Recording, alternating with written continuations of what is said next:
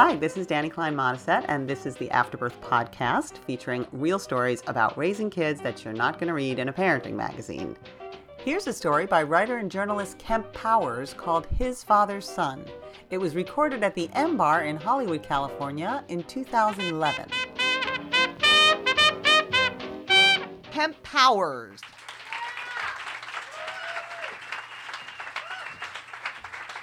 Thanks a lot, Dani, for having me here. The expression, he is his father's son, fascinates me. The idea that, despite any effort to the contrary, children will ultimately display many of the same tics, personality traits, and failings of their parents brings me a certain genetically predetermined comfort. But it's also the cause of much frustration. You see, I was born and raised in Brooklyn, New York, at a time when the city was in the throes of a vicious crack epidemic that left more than 2,000 people a year murdered. I've been described by my friends as loyal, tough, and relentless, traits that I absolutely credit to my unusual and challenging upbringing. It is because of the person that I am that I regularly find myself wondering why is my son such a little bitch?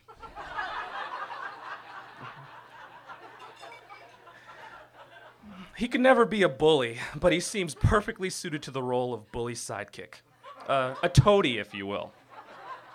I could imagine him standing in the shadow of some large and assertive thug, pointing his finger at the asshole's victim as he cackled. On his better days, my boy is simply your prototype lovable doofus. I could never have been friends with this little shit as a kid. The whining, the quick descents into tears, these traits were the fuel that fed the ass whooping the city streets delivered on a daily basis. When my son was younger, I found his observant and inquisitive manner entertaining. At four, while driving through a dicey part of South Los Angeles, he asked completely earnestly, Dad, do bad people live here? You know, like John McCain? And I didn't teach him that. When his preschool held his mock presidential election, he was the only kid who abstained from voting. He didn't want to ruffle any feathers. Now, a more mature six years of age, his passive and emotional nature has begun to elicit a different variety of emotions in me, ranging from disgust, such as when he participated in the mother of all bad trades with another boy at school. It was for a comic book for a transformer, so it was like complete idiocy to disappointment, such as when he was peer pressured into standing up in the middle of class and dropping his pants in front of his teacher. Once while I was driving, I shouted profanities, realized he was in the back seat, and apologized. I wasn't talking to you, I said. He shrugs. You know that it's not appropriate to use words like that to a kid like me. I could see the threat of a call to child services in his beady little eyes. I blamed California and its progressive learning. Being a public school kid in Brooklyn was a lesson in perseverance. I went from dodging D cell batteries thrown at my head on subway platforms to summer vacation in North Carolina, where I, where I enjoyed days of fighting with the local hillbilly proletariat, nights building up the courage to crap in the nearby outhouse, and having my snack foods rationed by my really evil aunt. One chore completed, one cheese doodle. And these weren't your typical chores. Making one's bed was a requirement, not a chore. A chore would be to go into the shed and clean all the webs and bugs off of a dilapidated old tractor, or pick my body weight in corn and tomatoes. That's a lot of fucking work for a cheese doodle. and it's work my son has never had to do. If I took all of his snack foods away, I have no doubt in my mind that he would fall into a depression that no amount of Paxil will pull him out of. So, an attempt to toughen the boy up seemed in order, and karate classes were the answer. After all, I'd successfully managed to counterbalance my enthusiastic participation in school band with an equally zealous participation in after school taekwondo, so why couldn't he? Sadly, my kung fu dreams for my son died within weeks, as my young squire proved pretty hapless at performing even the most basic maneuvers without disintegrating into a giggling frenzy that bewildered his instructor. It's probably best that he didn't make it to the sparring stage, as I could see the threat of that first kick to the face sending him doubling over like a fainting goat. His junior basketball league was an even greater lesson in patience, the haunting clang of each successive brick ringing into my dying soul. I found myself fighting the urge to just jump up and shout, Come on, Mingus, just pass the ball to the fucking Persian kid. so, I blamed his white mother. After all, everyone in my family has great hand eye coordination. And how else can I account for what seemed like downright hypersensitivity to the entire world around him? I mean, at his age, I was oblivious to the outside world, a trait I thank my three older sisters for. You see, we moved a lot. New Yorkers being perpetual renters, it was easy in theory, but in reality, moving four kids as a single parent is anything but. Still, mom had a hard and fast rule that she stuck by. When the drama reaches your front door, it's time to go. Sadly, it reached our front door a lot.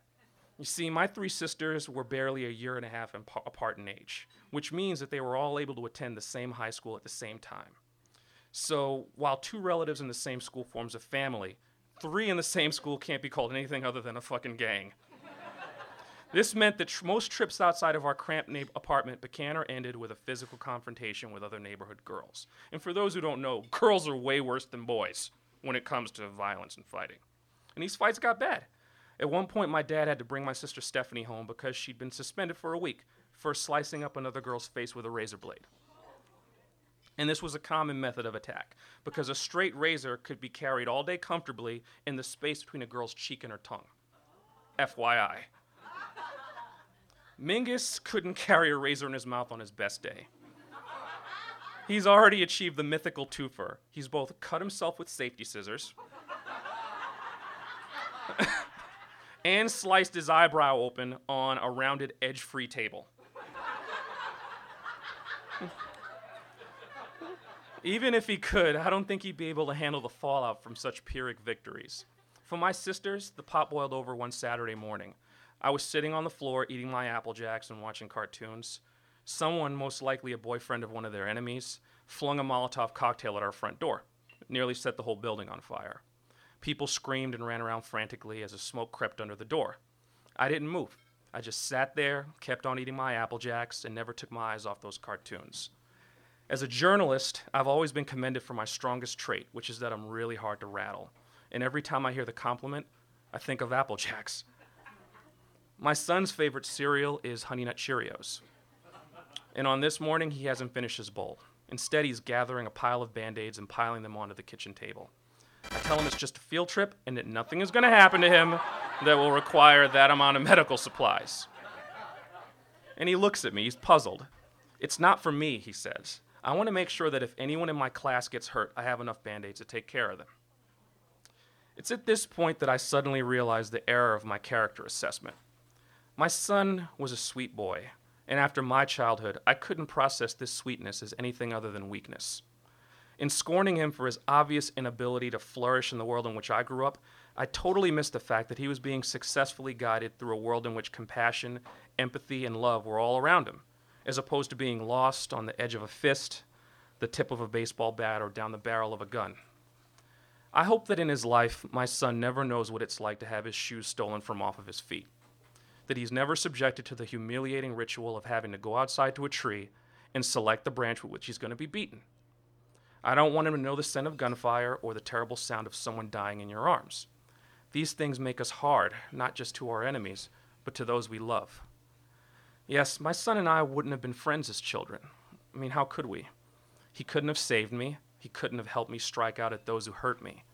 But I draw new comfort in knowing that our not being friends wouldn't have been because of his inability to outsmart the vicious world we called home, but from my jealousy at his not having needed to. Thank you.